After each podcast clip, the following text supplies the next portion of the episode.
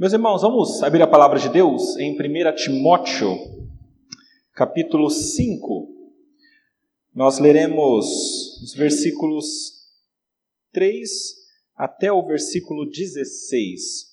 Eu já adianto aos irmãos que é um texto que, a princípio, parece um pouco ah, longe da realidade de alguns, para outros, não tanto mas eu gostaria de ressaltar para os irmãos que todo o conselho de Deus, toda a palavra de Deus é importante e necessária para uma vida correta diante dele. E enquanto nós lermos este texto e expormos este texto, eu gostaria que todos nós nos lembrássemos que nós estamos tratando de algo que toca todos. Hoje falaremos sobre a viúva, as viúvas da igreja, a família e também como que a igreja e a família devem se relacionar com essas mulheres que estão na viuvez. Por isso, todos nós estamos ligados com esse tema, sendo viúvas, sendo parentes de viúvas ou sendo alguém que está na mesma igreja onde há também viúvas. Pensemos no que a palavra de Deus tem para nós. Leiamos 1 Timóteo capítulo 5, versículos 3 até versículo 16. Diz assim: Honra as viúvas verdadeiramente viúvas. Mas se alguma viúva tem filhos ou netos, que estes aprendam primeiro a exercer piedade para com a própria casa e a recompensar os seus progenitores, pois isto é aceitável diante de Deus. Aquela, porém, que é verdadeiramente viúva e não tem amparo, espera em Deus e persevera em súplicas e orações dia e noite. Entretanto, a que se entrega aos prazeres, mesmo viva, está morta. Prescreve, pois, estas coisas, para que sejam irrepreensíveis. Ora, se alguém não tem cuidado dos seus, e especialmente dos da própria casa, tem negado a fé, e é pior do que o descrente. Não seja inscrita, senão viúva que conte ao menos sessenta anos de idade, tenha sido esposa de um só marido, seja recomendada pelo testemunho de boas obras, tenha criado filhos, exercitado hospitalidade, lavado os pés dos santos, socorrido a atribulados. Se viveu na prática zelosa de toda boa obra, mas rejeita viúvas mais novas. Porque quando se tornam levianas contra Cristo, querem casar-se, tornando-se condenáveis por anularem o seu primeiro compromisso. Além disso, Além do mais, aprendem também a viver ociosas, andando de casa em casa, e não somente ociosas, mas ainda tagarelas e intrigantes, falando o que não devem. Quero, portanto, que as viúvas mais novas se casem, criem filhos, sejam boas donas de casa e não deem ao adversário ocasião favorável de maledicência. Pois, com efeito, já algumas se desviaram, seguindo a Satanás. Se alguma crente tem viúvas em sua família, socorra-as e não fique sobrecarregada a igreja, para que esta possa socorrer as que são verdadeiramente viúvas. Até a palavra de Deus. Vamos orar, meus irmãos, pedir a iluminação do Espírito Santo. Senhor Deus, agradecemos ao Senhor pela leitura da Sua palavra. Tua palavra é verdadeira e relevante para nossas vidas, Pai. Pedimos que o Senhor nos convença disso. Dá-nos a graça de compreendê-la, dá-nos a graça também de aplicá-la em nossas vidas. Pedimos isso crendo no Senhor Jesus, em nome de Jesus. Amém. Meus irmãos, como vocês sabem, eu tenho caminhado com vocês numa exposição da carta de Paulo a Timóteo, a primeira carta de Paulo a Timóteo. E em toda a carta de Timóteo, vocês vão ver que alguns assuntos assim aparecem, que dizem respeito a uma, a uma situação particular da igreja. Isso porque Paulo, quando envia essa carta para Timóteo, o que ele busca fazer é ensinar a Timóteo como que ele deveria liderar, pastorear e organizar a igreja. Então, em vários momentos, nós encontramos ah, instruções importantes sobre como a igreja deve ser. Encontramos instruções sobre os diáconos, como devem ser e o que devem ter para serem diáconos, os presbíteros, da mesma maneira, encontramos informação sobre como as mulheres devem se portar no culto, como os homens devem se portar no culto, qual é a função de Timóteo e da igreja na luta e defesa do evangelho e da verdade de Deus. Tudo isso fica muito bem exposto por Paulo na sua carta a Timóteo. E no capítulo 3 é muito interessante porque Paulo fala algo que é relevante para o nosso texto. No capítulo 3, no finalzinho, Paulo diz a Timóteo que a igreja de Deus, a igreja onde nós estamos, é a casa de Deus. Quando ele fala isso, ele deixa muito claro que todos nós estamos dentro dessa casa que pertence a Deus. E olhando toda a palavra de Deus, olhando como Paulo se refere aos, aos irmãos da igreja como irmãos, também fica evidente para nós que toda a igreja é uma família, a família da fé. Nós temos um pai, o pai de todos. Nós lemos um texto no início que fala sobre isso, e este pai é o nosso Deus. E nós temos as pessoas que estão ao nosso redor na igreja, que Paulo trata como se fossem irmãos. E essa ideia de relacionamento familiar está muito presente na carta de Paulo. Por exemplo, se vocês forem um pouquinho para trás do nosso texto, capítulo 5, versículos 1 e 2, vocês verão que Paulo fala acerca da exortação, e a exortação que nós devemos fazer para os irmãos da igreja devem ser em um nível de relacionamento familiar. Então ele fala: as mulheres mais velhas exorta como a mães, aos homens mais velhos exorta como a pais, e aquelas pessoas de mesma idade do sexo feminino ou masculino como a irmãos e a irmãs. Esse é o relacionamento familiar que deve permear o nosso entendimento desse texto. E como eu disse, quando Paulo envia essa carta, ele não tem, não é uma carta aleatória. Toda carta que Paulo envia tem um motivo, uma razão de ser e tem a, a situações específicas que ele busca a, sanar ou ensinar. O que nos leva a crer que nessa situação, nessa igreja de Éfeso, a igreja que recebe a carta, havia uma situação com relação às viúvas. Havia alguma coisa ah, que não estava ocorrendo de acordo com o entendimento de Paulo de como a igreja deve ser. E há algumas teorias possíveis, mas parece que a igreja achava que deveria ajudar as viúvas, sustentar as viúvas. Mas essa igreja pensando isso, não estava distinguindo tão bem quais viúvas elas deveriam, eles deveriam ajudar.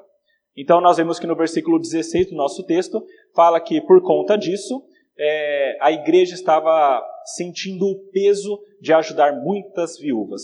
Então Paulo envia essa pequena mensagem sobre as viúvas para tentar explicar como que isso deve acontecer. Bom, dito isso, eu gostaria apenas de pensar com os irmãos nessa noite acerca de três perguntas e responder essas três perguntas uh, acerca das viúvas. Primeira pergunta que eu gostaria de responder aos irmãos é: o que deve ser feito pelas viúvas? Primeira pergunta. A segunda pergunta é: quem deve fazer isso pelas viúvas? E a terceira pergunta que eu gostaria de responder com esse texto é: quais são ou quem são essas viúvas que vão receber este benefício. Primeira coisa que Paulo deixa muito claro aqui é o que deve ser feito pelas viúvas. Versículo 3 do texto que nós estamos estudando.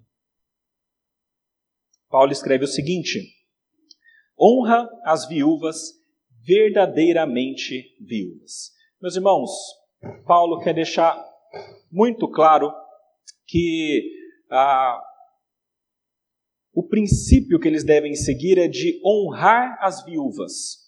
Ele vai trazer algum pensamento diferente sobre quais as viúvas que devem ser. É esse microfone?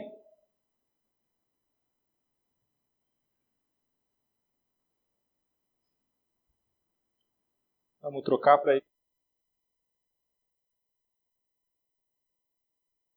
Veja que no versículo 3, então, meus irmãos, ah, Paulo diz: honra as viúvas verdadeiramente viúvas. A ideia de Paulo é deixar muito claro que a função da igreja com relação às viúvas é de cuidado. As viúvas devem ser cuidadas. E é interessante porque a palavra honra aqui, quando nós ouvimos a palavra honra, geralmente vem uma ideia de respeitar, de honrar, de dar peso para o que aquela pessoa faz ou é, e isso é verdade.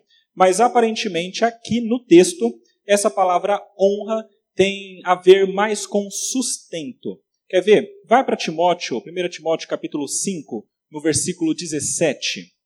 1 Timóteo 5, 17. Essa palavra que é colocada aqui como honorários, os presbíteros devem ser considerados merecedores de dobrados honorários. Essa palavra honorários é a mesma palavra que apareceu lá no versículo 3 para as viúvas. Ou seja, ela pode significar algum tipo de sustento financeiro. E parece que é essa a ideia que Paulo está tentando trazer aqui. As viúvas devem ser cuidadas, sustentadas financeiramente, para que, para que tenham uma vida ah, digna e honrada também. E isso porque, claramente, as viúvas, ah, especialmente naquele tempo, eram pessoas extremamente fragilizadas por sua situação. Os irmãos sabem que o plano inicial de Deus, o plano que ele tem para esse mundo, é ah, desde o início que um homem deixe a sua família e se una a uma mulher. E esses dois casados iniciem uma nova vida. E a palavra deixa muito claro para nós que existe um cabeça nessa casa, nesse lar, que é o homem, e existe a mulher, que é a sua auxiliadora. Esse é o plano inicial e estrutural de Deus. Ah, o fato é, a mulher, nesse sistema, ela é cuidada e provida pelo marido. Não significa que ela não poderia trabalhar e não poderia ah, ter funções que tivessem inclusive renda, mas a obrigação a responsabilidade de cuidado era do marido. E isso fica muito claro quando nós lemos textos, por exemplo, como Efésios 5, que diz que o homem é o cabeça da casa, assim como ah, Jesus Cristo é o cabeça da igreja. E cada um tem a sua função nessa, nessa, nessa casa. O homem de cuidado da esposa. Antes da mulher ser casada, ela era cuidada pelo pai. É por isso que ainda hoje nós temos em vários casamentos quando entra a noiva, entra com o pai e o pai, de maneira simbólica, entrega a noiva para o noivo. Para demonstrar que agora não está mais sob a sua responsabilidade, mas sob a responsabilidade daquele homem que agora desposa essa mulher. Tudo isso, meus irmãos, estou trazendo para a gente pensar, porque, especialmente ainda naquele tempo, as esposas eram muito dependentes dos seus maridos. E quando o marido falecia, ela se encontrava em uma situação de bastante necessidade. Nós temos inclusive Jesus falando sobre isso lá em Marcos 12, no versículo 42. A história os irmãos conhecem. Jesus está olhando os homens trazendo dinheiro para o gasofilácio e então vem uma mulher, uma viúva, e entrega duas moedinhas. E Jesus fala: essa mulher entregou mais do que todos, porque entregou tudo o que tinha. Essa situação dessa viúva não era apenas dela, mas muitas mulheres estavam na situação de necessidade por serem viúvas, encontravam-se desamparadas e necessitavam de alguém para cuidar delas. É por isso que a Bíblia toda, em vários momentos, exorta o povo de Deus a cuidar das viúvas. Por exemplo, Deuteronômio 24. Abra uma palavra de Deus. A gente vai ler apenas uma parte Deuteronômio 24, dos versículos 17 a 22 fala sobre isso.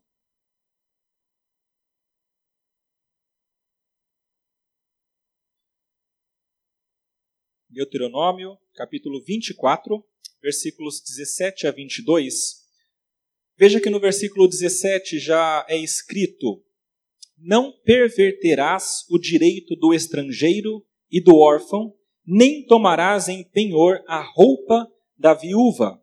Lembrar-te-ás de que foste escravo no Egito e de que o Senhor te livrou dali, pelo que te ordeno que faças isso. E aí, do versículo 19 até o 22, é instruído que as pessoas ajudem as viúvas e essas pessoas que estão em dificuldade. Por exemplo, quando no teu campo cegares a messe e nele esqueceres um feixe de espiga, não voltarás a tomá-lo, para que o estrangeiro, para o órfão e para a viúva, para que o Senhor teu Deus te abençoe em todas as obras da tua mão. Quando sacudires a tua oliveira, não voltarás a colher o fruto dos ramos. Para o estrangeiro, para o órfão para a viúva será. Quando vindimares a tua vinha, não tornarás a rebuscá-la, para o estrangeiro, para o órfão e para a viúva será o restante. Lembrar-te-ás de que foste escravo na terra do Egito, pelo que te ordeno que faças isto. Qual que é a ideia do texto? Dizer para que aquelas pessoas que têm condição, de alguma maneira, auxiliassem aquelas que precisavam. E é sempre esse trio, é muito interessante. O órfão, a viúva e o estrangeiro. Que desde o Antigo Testamento eram pessoas que tinham muita necessidade e precisavam de cuidado. E não é só no Antigo Testamento. Por exemplo, vai lá para o Novo Testamento, lá em Mateus, nas palavras de Jesus, Mateus 23, versículo 14. Jesus dá uma forte exortação contra os fariseus, porque não estavam cuidando das viúvas. Ele diz o seguinte: Ai de vós, escribas e fariseus, hipócritas, porque devorais as casas das viúvas e para o justificar fazeis longas orações. Por isso sofrereis juízo muito mais severo.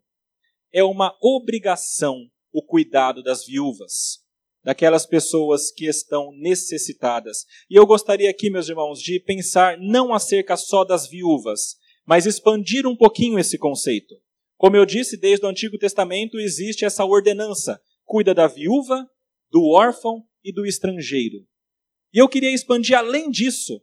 Não são apenas estes três. Estes três são o símbolo daqueles que eram necessitados. O princípio por trás disso é que nós devemos e precisamos cuidar daqueles que são necessitados, daqueles que precisam de ajuda, as pessoas em situação de fragilidade. Essas pessoas devem ser cuidadas. E isso pode incluir uma, uma, um grande número de pessoas que nós conhecemos e nós, nós sabemos quem são. Só pensando nisso, eu gostaria de trazer um pensamento para os irmãos. Se nós sabemos que nós temos de cuidar dessas pessoas que são necessitadas, a pergunta que eu coloco para você, individualmente, considerar na sua vida: o que você tem feito para ajudar essas pessoas que estão em situação de necessidade e fragilidade? É uma ordem da parte de Deus. É uma ordem que nós cuidemos das viúvas, dos órfãos, dos estrangeiros e daqueles que estão numa situação de necessidade. Quem é a pessoa que você sabe que precisa e que você não está ajudando? Quem é a pessoa que você pode fazer isso? Nós todos temos pessoas que podemos ajudar e temos condições de fazer alguma coisa.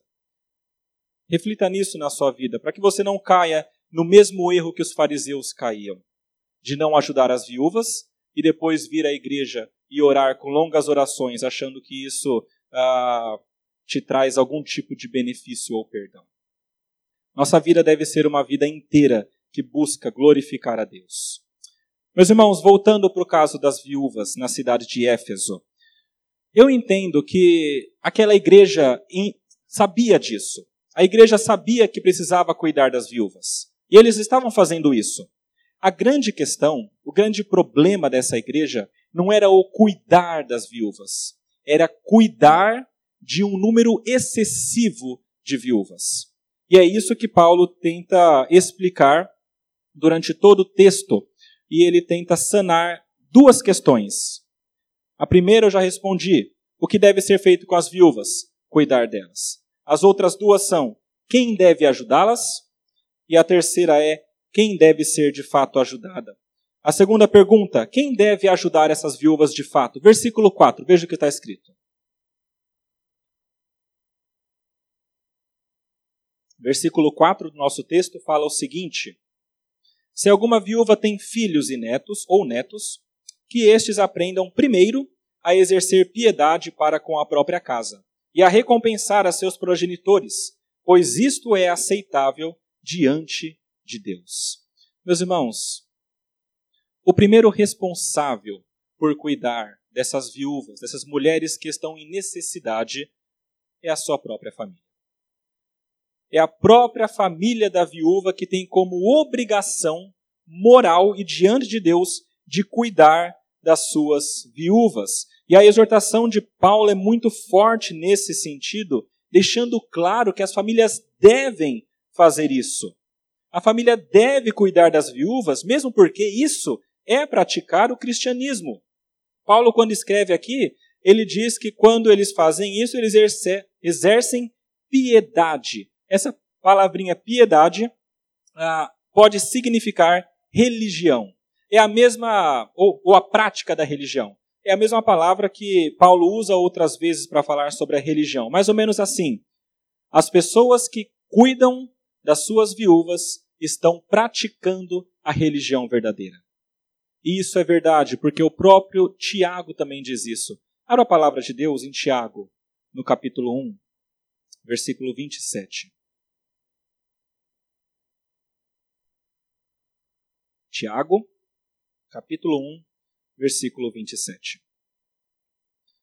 Tiago escreve o seguinte: A religião pura e sem mácula para com o nosso Deus e Pai é esta: visitar os órfãos e as viúvas nas suas tribulações, e a si mesmo guardar-se incontaminado do mundo. Meus irmãos, sustentar e ajudar e cuidar das viúvas e também daqueles que são necessitados, como os órfãos, isso é a verdadeira religião. É assim que se mostra o cristianismo verdadeiro. É através destes atos que fica evidente que nós somos de Deus. A família deve fazer isso porque isso é cristianismo. A família deve fazer isso porque isso é obediência ao mandamento de Deus. Os dez mandamentos falam sobre isso. Êxodo 20, versículo 12. Honra o teu pai e a tua mãe para que se prolonguem os teus dias na terra que o Senhor teu Deus te dá. É uma obrigação de cada filho cuidar dos seus pais, especialmente se um deles está na carência do outro. A família deve fazer isso, deve honrar os pais e as mães. Por isso também que Paulo diz que isso é aceitável diante de Deus. Eu acho interessante porque esse versículo fala que não são apenas os filhos, mas também os netos. Se alguma viúva tem filhos ou netos, estes exerçam piedade antes em casa. Eu vejo muita gente que diz que é cristã, que está na igreja, e então fala: Ah, vou cuidar do meu pai e da minha mãe. Mas quando se trata do avô ou da avó, muitas vezes eu já vi acontecendo, não existe um cuidado ou um olhar especial para que a pessoa não passe necessidade. Meus irmãos, se nós devemos honrar os pais e as mães, quanto mais nós devemos honrar aqueles que os nossos pais e nossas mães honram. Nós devemos honrar os pais e devemos honrar os avós, e especialmente aqueles que estão em grande necessidade, porque isso é aceitável diante de Deus. E isso é tão importante que, em alguns momentos, nós temos exortações duras a respeito disso. Uma delas está lá em Marcos 7, no versículo 6 a 13. Não vou ler o texto, mas Jesus fala contra os fariseus. Ele diz o seguinte: Fariseus, vocês ah, dizem que seguem a Deus e que vão seguir os mandamentos, mas tem um mandamento que fala honra teu pai e tua mãe. E quando vocês vão seguir esse mandamento, vocês dão um jeitinho, jeitosamente, vocês não o seguem. Ao invés de vocês ajudarem os seus pais da maneira que vocês devem, com o sustento, vocês pegam esse dinheiro e dizem que vão oferecer a Deus, que eles falam que é corbã. E então eles negligenciam a honra aos pais com uma desculpa de que estão seguindo a Deus. E Jesus é extremamente severo na sua exortação. Não deve ser assim. A prioridade é que vocês cuidem dos seus pais e das suas mães. E novamente, aqui pensamos nas viúvas, que é a mãe que perdeu o seu marido. Meus irmãos, além de ser a religião verdadeira, além de ser mandamento de Deus, ah, o cuidado da família com a viúva é algo natural. Veja o que Paulo fala para nós. Ele diz que nós devemos recompensar os progenitores. Isso é algo natural. Versículo 8. Paulo diz o seguinte: Ora, se alguém não tem cuidado dos seus, e especialmente dos da própria casa, tem negado a fé e é pior do que o descrente. Meus irmãos, nada mais lógico e natural que um filho, uma filha, sustente os seus pais, ou o viúvo e a viúva, no caso, que estejam em necessidade. Porque até a sua idade adulta, estes mesmos pais cuidaram deles. Nada mais natural e lógico do que isso. Salmo 127, versículos 3 a 5 fala que os filhos são herança do Senhor e são a flecha e é feliz o homem que enche a sua aljava dessas flechas. Porque quando eles forem velhos, eles não serão também envergonhados. Meus irmãos, os filhos são herança do Senhor e devem cuidar dos seus pais. E isso é tão lógico e natural que até os ímpios fazem. Não é necessário você conhecer a Bíblia para você cuidar dos seus pais. Não é necessário você conhecer a religião cristã para você cuidar das viúvas. Isso é algo natural, tão natural que os ímpios mesmos fazem isso. E quando os crentes não fazem, Paulo diz: estão negando a fé. Eles são piores do que os descrentes. E eu começo a pensar sobre isso. É duro, Paulo diz que eles estão negando a fé, a fé que contém as ordenanças de Deus, a fé que diz que deve honrar o pai e a mãe, a fé que diz que devemos amar ao próximo como a nós mesmos. E estes homens estavam fazendo isso assim como também aqueles fariseus hipócritas. Meus irmãos, nós não podemos cair neste erro.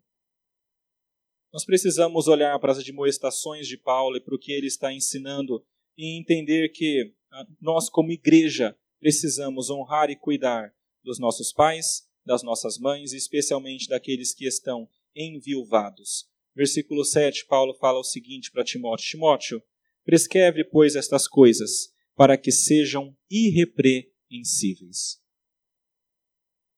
A preocupação de Paulo, meus irmãos, é que as pessoas da igreja não estivessem cumprindo com essa função familiar e por não cumprir essa função familiar se tornavam reprováveis. Imaginem o quadro. Imaginem o seguinte: alguém de fora da igreja ouve que na igreja se prega o amor, ouve que na igreja se prega o cuidado dos pais, ouve que aqui as pessoas vivem como uma família, e então começam a ver a vida de cada um e percebem que há muitos dentro da igreja que não cumprem o cuidado da viúva. Isso era motivo de vergonha. Isso era motivo de repreensão. Essa é a preocupação de Paulo, que inclusive os de fora olhassem para dentro e vissem que as pessoas não estavam seguindo a vontade de Deus. Meus irmãos, nós precisamos, como família, cuidar dos nossos progenitores. O que parece que estava acontecendo aqui é que as famílias por conta da igreja muito benevolente, estavam abrindo mão de cuidar das suas viúvas e deixando para a igreja cuidar. E é contra isso que Paulo está falando. Primeiro, a responsabilidade da família. É claro que depois, se a família não puder cuidar, então a igreja passa a cuidar. Mesmo porque, como eu falei para vocês anteriormente, a igreja nada mais, nada menos é do que a família da fé. Meus irmãos, cada um que está aqui e foi batizado e recebido e crê em Cristo, recebeu a dádiva de ser filho de Deus. Todos nós que somos crentes temos por Pai o nosso Deus. E se isso é verdade, então todos nós também somos irmãos e irmãs, e o nosso relacionamento deve uh, refletir essa família que é da parte de Deus, comprada pelo sangue de Cristo. Novamente, nós lemos um texto aqui no início que fala sobre isso. Nós precisamos, como igreja, uh, honrar o chamado de Deus e viver dignamente de acordo com esse chamado. Fazendo aquilo que Paulo nos diz de sermos unidos no Espírito Santo e como família nos ajudando a cada um. Meus irmãos, a, a, a igreja, a bem da verdade, ela é a família para aqueles que talvez não tenham família. Quando a família falta, então a igreja supre a falta da família. Quando alguém perde a mãe, então a igreja supre a falta da mãe. A mesma coisa com o pai, a mesma coisa com os filhos, pelo menos essa é a ideia. Se nós estamos na família da fé, quando não temos o auxílio da família de sangue, a família da fé deve então tomar este lugar e deve cuidar daqueles que são necessitados. Eu já dei esse exemplo antes, mas volte e meia eu ouço as senhoras dessa igreja falando sobre algumas ah, moças dizendo: Ah, fulana é como se fosse a minha filha. E eu ouço as moças falando: Ah, a senhora tal é como se fosse a minha mãe. A mãe está longe, mas aqui eu tenho ela, que é minha mãe e cuida de mim. Eu vou lá almoçar e vou lá jantar e ela me dá conselho. E a mesma coisa com homens e senhores. Meus irmãos, a família da fé deve fazer isso. Nós estamos na família de Deus. E como família de Deus, nós podemos desfrutar dessa irmandade e nós devemos nos esforçar para fazer o possível para demonstrarmos que nós somos essa igreja, essa família. E a igreja também é chamada para cuidar das viúvas. Os irmãos lembram do texto de Atos no capítulo 6? Abram aí em Atos capítulo 6.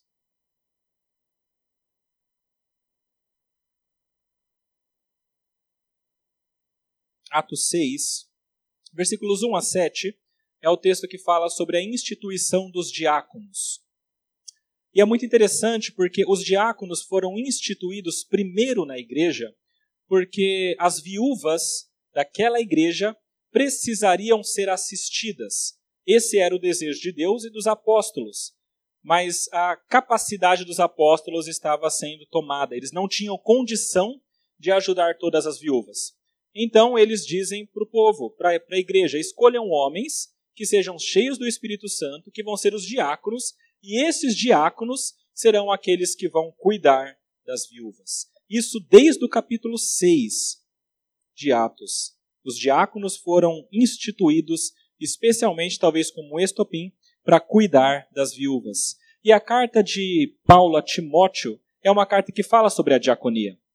Existia um entendimento de que era necessário haver diáconos, assim como também existia o entendimento de que a função dos diáconos de cuidado das viúvas também era necessária. Eu falo tudo isso, meus irmãos, para que fique claro para nós que a igreja, como corpo de Cristo, como irmandade, como família de Deus, é chamada e desde o início faz isso a cuidar das viúvas. Isso é uma obrigação nossa. Eu entendo que aquela igreja sabia disso e estava fazendo isso. Mas como eu disse, com algumas algumas ideias erradas. Primeiro, as famílias não estavam cuidando dos seus e deixando tudo na conta da igreja.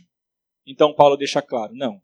A viúva que tem família, a família cuida. A que não tem família, a igreja então pode cuidar. Mas Paulo não termina aí. Essa lista, na realidade, de viúvas a serem cuidadas, possivelmente estava ficando muito grande. Ah, possivelmente, se a gente olhar para Atos 6, a gente já sabe que o número de viúvas era grande. Se olhar para 1 Timóteo, parece que o número era ainda maior e impossível de serem cuidadas pela igreja. A gente pode pensar a respeito da situação na época. Naquele tempo, os homens, ah, possivelmente, assim como hoje, morriam antes das mulheres. Então, as viúvas existiam em grande número. Possivelmente, naquele tempo, era mais perigoso para o homem, que deveria defender sua família. Então, possivelmente também, morria-se homens nessa tarefa. E aquele tempo também existia a perseguição dos cristãos. Então, dentro do corpo de Cristo, havia aqueles homens que eram perseguidos. Paulo mesmo perseguiu homens que acabaram mortos. Estevão foi morto por conta de ser cristão. E talvez a família deles tivesse ficado então sem essas pessoas e as viúvas ficaram para serem cuidadas. Essa lista está ficando muito grande e então Paulo envia essa carta para tentar responder uma terceira pergunta: Para quem deveria de fato ir a ajuda das viúvas? Versículo 3 ele fala que a ajuda deve ir para as verdadeiramente viúvas. É claro que todas as viúvas são verdadeiras no sentido que não têm um marido. Todas perderam o marido.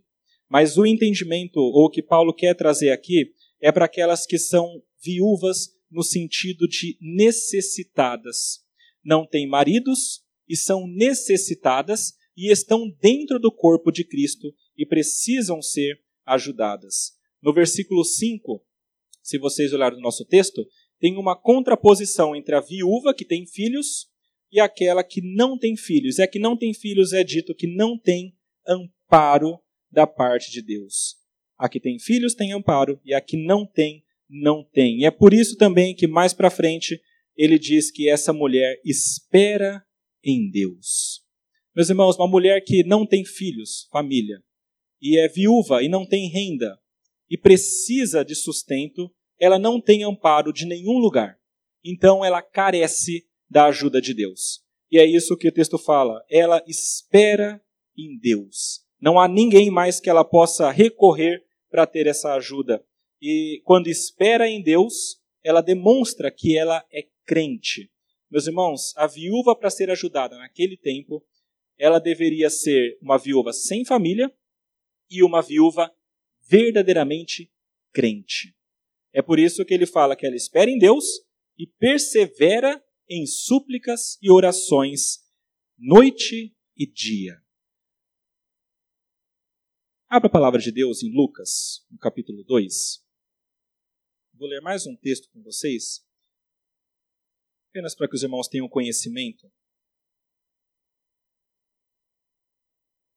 Lucas 2, versículos 36 até o versículo 38. É um texto que fala sobre uma mulher chamada Ana, uma profetisa. E o texto fala que ela era filha de Fanuel, da tribo de Aser, avançada em dias, que vivera com o seu marido sete anos desde que se casara. Então ela casou, viveu sete anos com ele. E era viúva de 84 anos, ou seja, sete anos com o marido, o marido morre e ela agora tem 84 anos. Não sei a idade que o marido morreu, mas durante todo o restante ela se tornou e ficou como viúva. E diz que esta não deixava o templo, mas adorava noite e dia em jejuns e orações. E chegando naquela hora, dava graças a Deus e falava a respeito do menino. O menino, no caso, é Jesus, a todos os que esperavam a redenção de Jerusalém. Meus irmãos, essa imagem de Ana, a profetisa que persevera em orações e súplicas no templo, é possível que fosse uma imagem que Paulo tivesse em mente uma mulher crente que perdeu o marido, mas continua esperando em Deus e se dedicando ao serviço de Deus. Dedicando-se a, a, buscar ao Senhor, continua confiando em Deus e sendo crente e santa. Meus irmãos, essa mulher Ana era alguém que buscava ao Senhor. E assim também deveriam ser aquelas mulheres que seriam ajudadas rotineiramente pela igreja. Se a gente pensar bem, eu falei que uma das razões para a igreja ajudar as viúvas é porque a viúva é parte da família da fé. Se uma mulher viúva não é crente, não faz parte da família da fé, esse é um dos argumentos que morrem. Como que nós poderemos tratá-la como nossa mãe, que necessita de ajuda, se ela não faz parte do corpo de Cristo. Meus irmãos, a função da igreja é cuidar daqueles que são seus, e isso é primordial. Existe um pensamento que a, a, se dissemina às vezes de que a igreja é uma instituição colocada para cuidar de todas as pessoas, como que uma ONG, como que uma instituição para fazer ação social. É verdade que nós fazemos isso, é verdade que nós cuidamos de pessoas que não são da igreja, e nós fazemos isso porque nós temos condição de fazer isso, mas o ponto é que isso não pode, de maneira nenhuma, suplantar as nossas funções principais, que é a pregação do evangelho, que é a glorificação do nome de Deus e a pregação deste evangelho para que pessoas se cheguem a essa igreja e o cuidado das pessoas que estão nessa igreja. Veja que os apóstolos, lá em Atos 6, eles, para não deixarem o objetivo principal da igreja morrer, eles falaram: chamem outros homens para eles cuidarem das viúvas, e nós iremos nos dedicar à oração e ao ministério da palavra. A oração e o ministério da palavra era o essencial. A igreja pode ajudar pessoas? Pode. Mesmo de fora da igreja? Pode. Ela é obrigada a fazer isso? Não. A igreja pode fazer isso, desde que isso não faça com que ela não cumpra suas funções.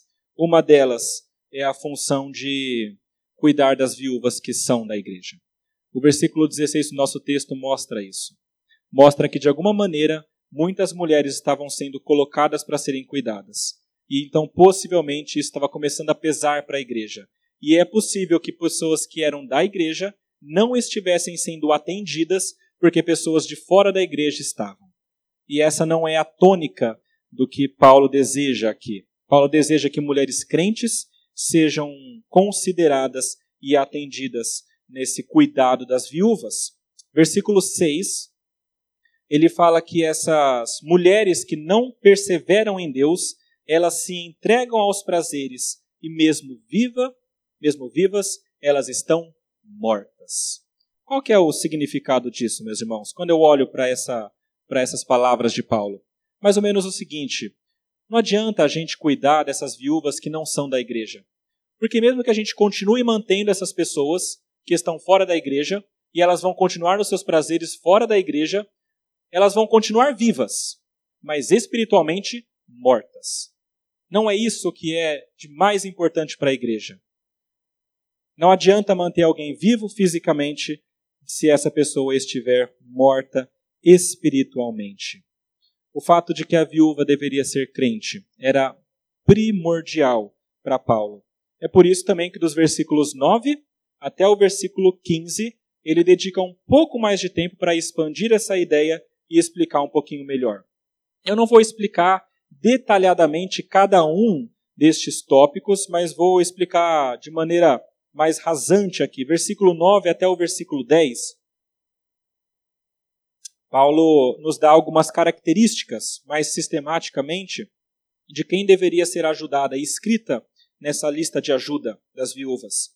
Primeiro, a viúva não conte ah, com menos de 60 anos de idade, tenha sido esposa de um só marido, recomendada pelo testemunho de boas obras, tenha criado filhos, exercitado hospitalidade, lavado aos pés dos santos, socorrido atribulados e viveu na prática zelosa de toda a boa obra. Essas mulheres deveriam ter mais de 60 anos. Possivelmente aqui, meus irmãos, a, a ideia não é a idade em si, 60 anos. Não é, não é que a mulher com menos de 60 não possa ser ajudada. A ideia, possivelmente, é de uma idade em que não haja mais possibilidade, lógica, humanamente falando, dessa mulher encontrar novamente um marido e se casar novamente. Essa é a ideia. Possivelmente, naquele tempo, 60 anos era muito, e com 60 anos não poderia mais se casar. Estou falando isso para tranquilizar as mulheres da nossa igreja que talvez sejam viúvas com 60 anos e estão muito bem ah, para novamente se casar. Ah, os tempos mudam, a expectativa de vida muda, a idade também muda. 60 anos naquele tempo não é 60 anos hoje. O pensamento é a mulher que é mais velha, que não tem condição mais de contrair matrimônio, então essa deve ser cuidada. Eu vou explicar um pouquinho mais sobre as mulheres mais velhas e mais novas daqui a pouco. Esposa de um só marido, mulher que foi fiel no seu casamento. Assim como também Paulo fala sobre os presbíteros e diáconos, esposo de uma só mulher, a ideia de fidelidade recomendada pelo testemunho de boas obras, criado filhos.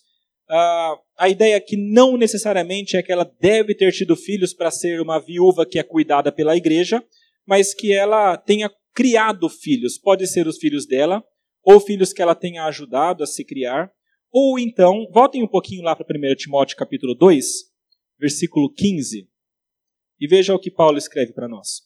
1 Timóteo 2, versículo 15. É o texto que Paulo fala sobre a função das mulheres na igreja.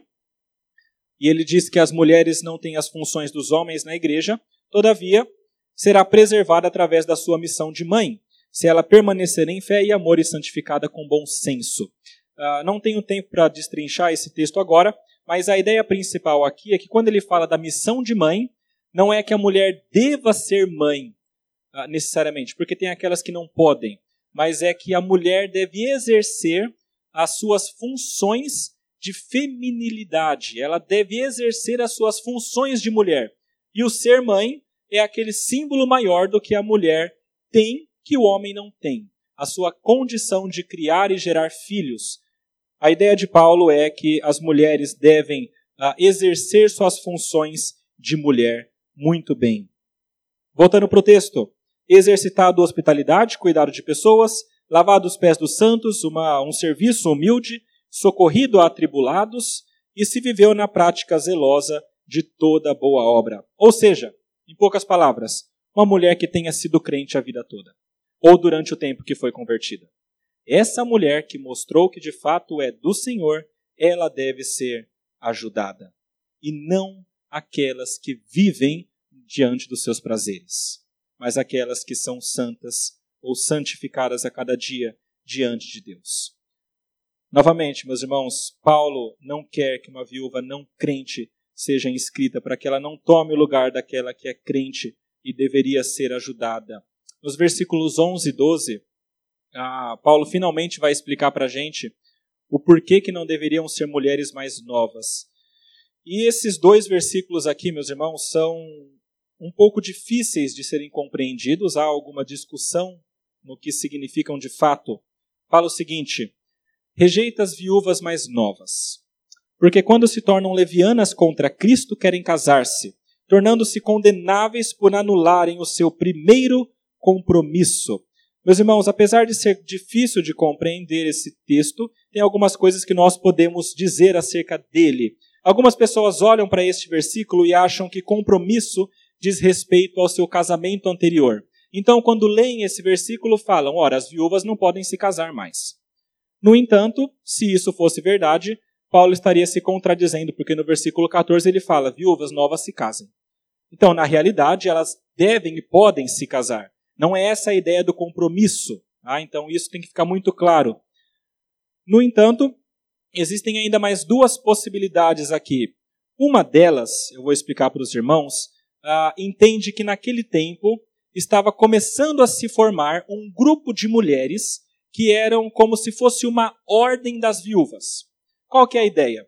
Eram mulheres que tinham ficado viúvas e então essas mulheres faziam um voto de continuarem viúvas e durante a sua viuvez servirem ao Senhor na igreja de alguma maneira. Então elas serviam e recebiam esse sustento ah, como, como um acordo na igreja. E então havia um voto de que elas não mais então se casariam. E Paulo então estaria dizendo que aquelas mulheres que fizeram esse voto por serem muito novas, desejavam casar e então estavam se tornando condenáveis diante de Deus. Essa é uma possibilidade. Existem relatos de fato dessa ordem existindo, existem alguns documentos que falam sobre isso, desde o século II para frente, uh, homens importantes falando sobre isso. Então, é uma possibilidade. Mas eu creio, meus irmãos, que na realidade esse texto não nos dá base suficiente para achar que está sendo criada uma ordem de viúvas, aqui um grupo de viúvas oficial na igreja. Ah, por algumas razões. Uma delas é estranho existir uma ordem desse tipo sem outras referências na Bíblia. Ah, só existe aqui essa menção. Outra, outra coisa, é estranho a palavra de Deus e Paulo falar sobre um voto de celibato. É, o texto comentado por Calvino, Calvino fala que, que a ideia do, do voto de celibato é algo que não cabe nessa teologia de Paulo, mesmo porque ah, veja os horrores que aconteceram por conta de um voto de celibato forçado. Então ele traz o exemplo da, da Igreja Católica e das freiras e padres que estão na situação de celibatários de maneira forçada para exercerem as suas funções e os horrores e os pecados que acontecem dentro dessas, dessas situações. Uh, eu creio, meus irmãos, que o texto, na realidade, não está falando necessariamente sobre isso, mas eu queria entender que essa palavrinha compromisso ela é a mesma palavra usada em outros lugares e aqui no texto também para fé. Tá? É a mesma palavra usada e pode ser con, uh, considerada como se fosse a fé. E fé, meus irmãos, é uma palavra muito comum para Paulo. Ele usa muitas vezes fé. E em 1 Timóteo ele usa várias vezes. Seria estranho falar de compromisso quando na realidade ele não fala muito sobre isso. Se você mudar essa palavrinha aí de compromisso para fé, ficaria mais ou menos assim: Rejeita as viúvas novas, porque quando se tornam levianas contra Cristo, querem casar-se, tornando-se condenáveis por anularem a sua primeira fé. Essa primeira fé seria o cristianismo dela, aquilo que ela estava seguindo. E de alguma maneira o desejo de casar invalidava essa sua primeira fé. Então, seguindo até aqui, meus irmãos, eu gostaria de tentar lançar um pouquinho mais de luz aqui.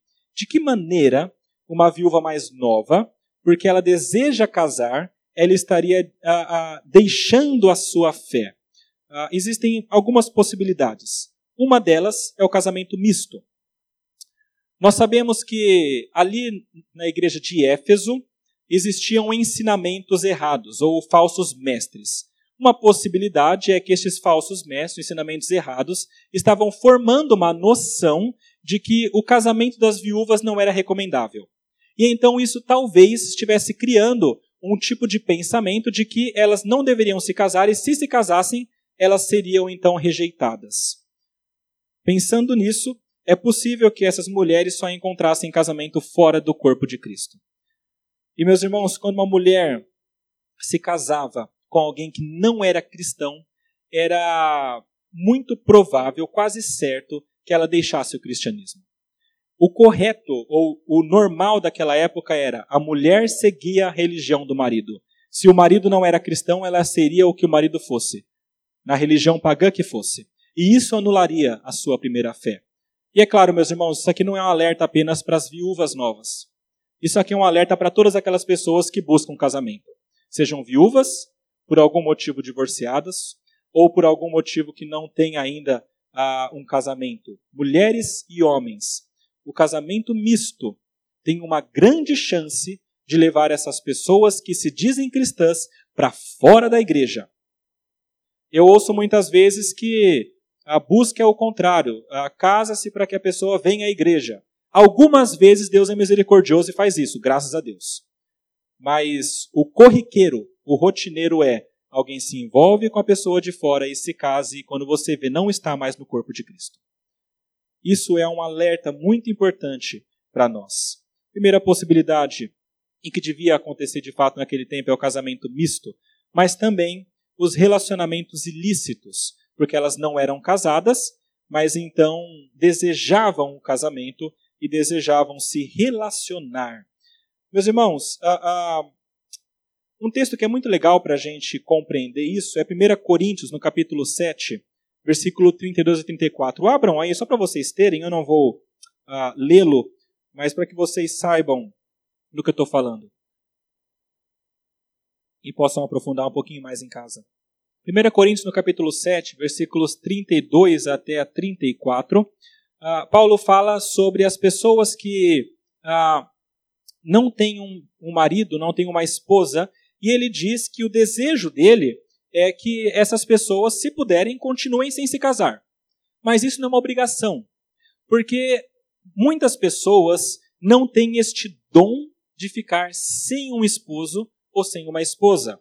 E essas pessoas precisam disso, porque tem isso já na sua constituição. Deus as fez assim.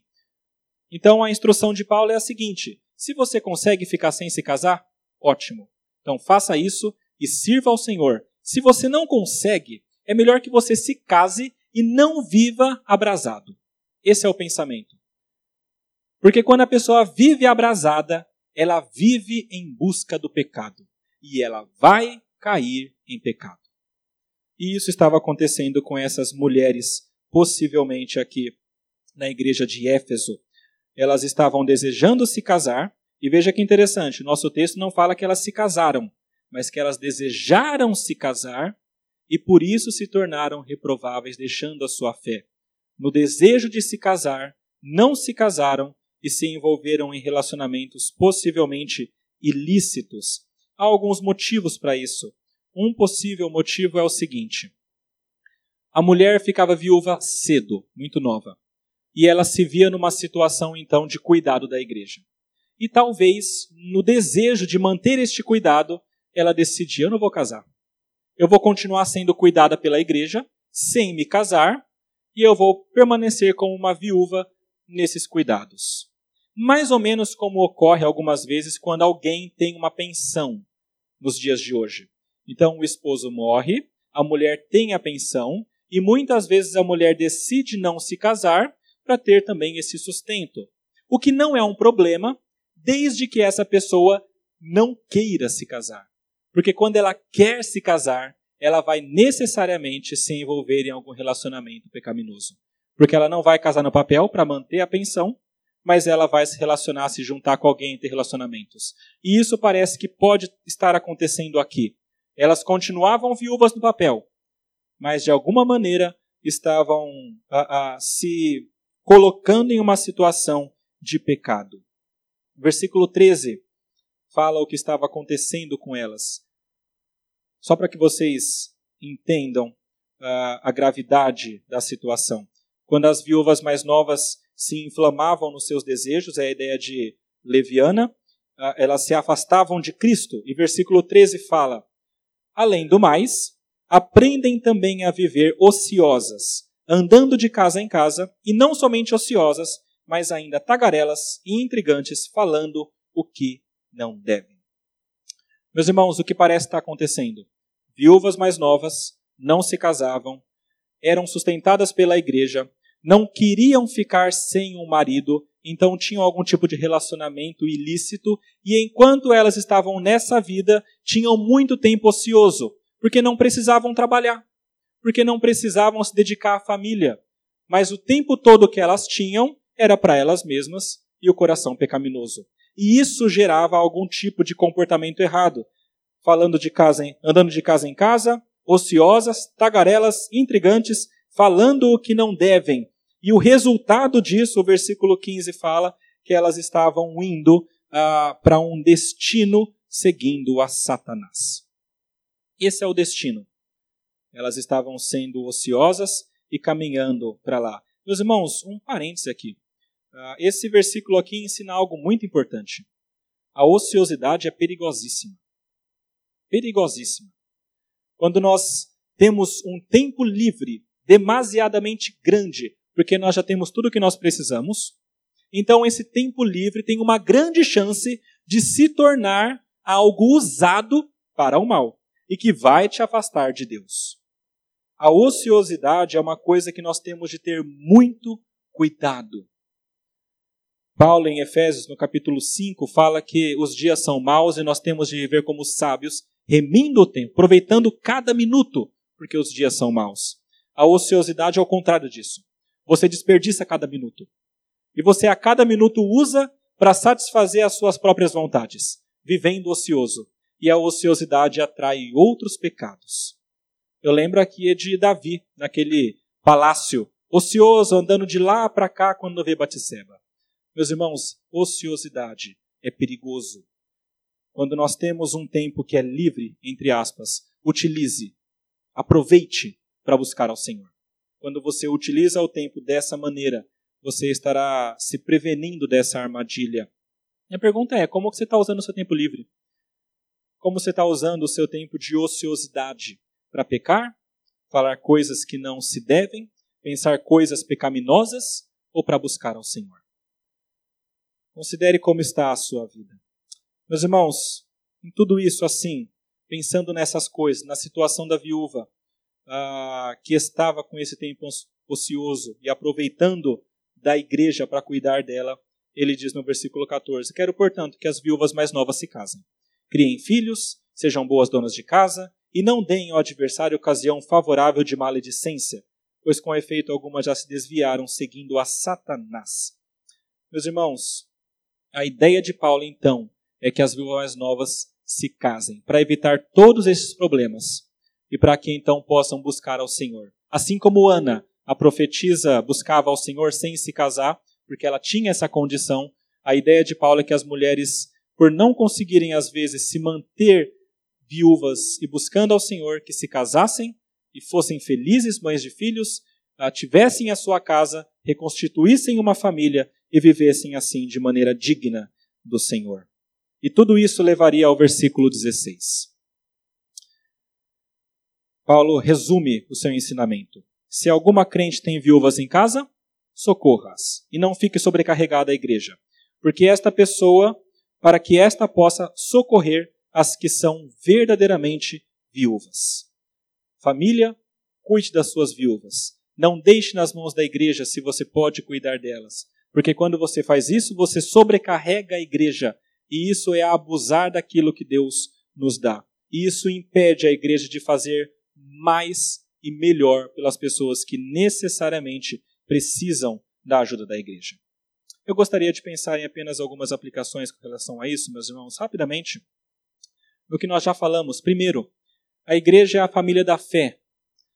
Então ela é a família daqueles que não têm. As viúvas eram cuidadas por conta disso. Eu relembro os irmãos desse fato para que vocês vejam os seus irmãos como irmãos de fato. Para que vocês vejam as senhoras como mães e viúvas que precisam da sua ajuda. Para que vocês vejam os pais como pessoas que ah, precisam da sua ajuda e que podem te oferecer muito. Desfrute da família de Deus e edifique a família de Deus. Você foi comprado por sangue e colocado nessa família, e agora é sua função viver como alguém que é parte dessa família. Segundo lugar, a igreja precisa cuidar dos necessitados. É uma ordem de Deus, especificamente daqueles que são de dentro. Os que são de fora, se houver condição, também.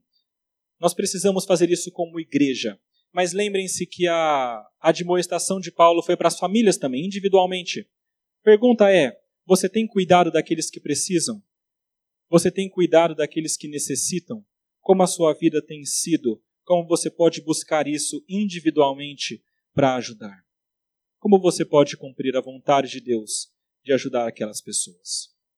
Terceiro lugar, a igreja deve ajudar, mas ela não deve ser sobrecarregada com pessoas preguiçosas que não necessitam. A palavra diz: aquele que tra não trabalha, também não coma. O pensamento é: a igreja ajuda se a pessoa precisa. Se a pessoa tem condição de trabalhar, que trabalhe. Uma ajuda inicial, ajudamos. Pontual, ajudamos. Mas se ela tem condição de trabalhar, que não se encoste na igreja ou em qualquer outra instituição e viva de maneira ociosa. Mas pelo seu trabalho receba o seu pão e viva de maneira digna de Deus. Quarto lugar, viúvas mais novas. E as velhas também, mais velhas. Ah, busquem servir a Deus. Cuidado com a vida espiritual de vocês. Eu não sei como é a viuvez, mas se Paulo está trazendo um texto tão grande para falar sobre viuvez, é uma questão importante. E se ele pega tanto no ponto da santidade, quer dizer que deve ser difícil. Então busque ao Senhor. Faça o possível nisso. E que Deus a capacite a ter uma vida que a, agrada ao Senhor na sua viuvez. Viúvas mais novas, ouçam o que o apóstolo Paulo disse. Casem-se novamente, contraiam matrimônio, sejam felizes mães de filhos, tenham uma vida ao lado deste novo marido e que Deus abençoe este novo lar mas casem-se no Senhor. Não permitam que a, a, a vontade de casar a leve para outro caminho. Confie em Deus e busque aquilo que Deus quer para cada um de nós. E certamente não é um casamento com alguém de fora da igreja. Que Deus nos abençoe, nos ajude e nos guarde. Vamos fazer uma oração. Senhor nosso Deus, nosso Pai, nós lemos a Sua palavra que nos mostra a verdade. Pedimos, Pai, a sua graça para que nós possamos não apenas compreendê-la, mas também possamos aplicá-la em nossas vidas. Dá-nos a graça, Pai, de compreender como ela é relevante para cada um de nós. E ajuda-nos, Pai, a fazer o nosso melhor para cumpri-la e agradar ao Senhor.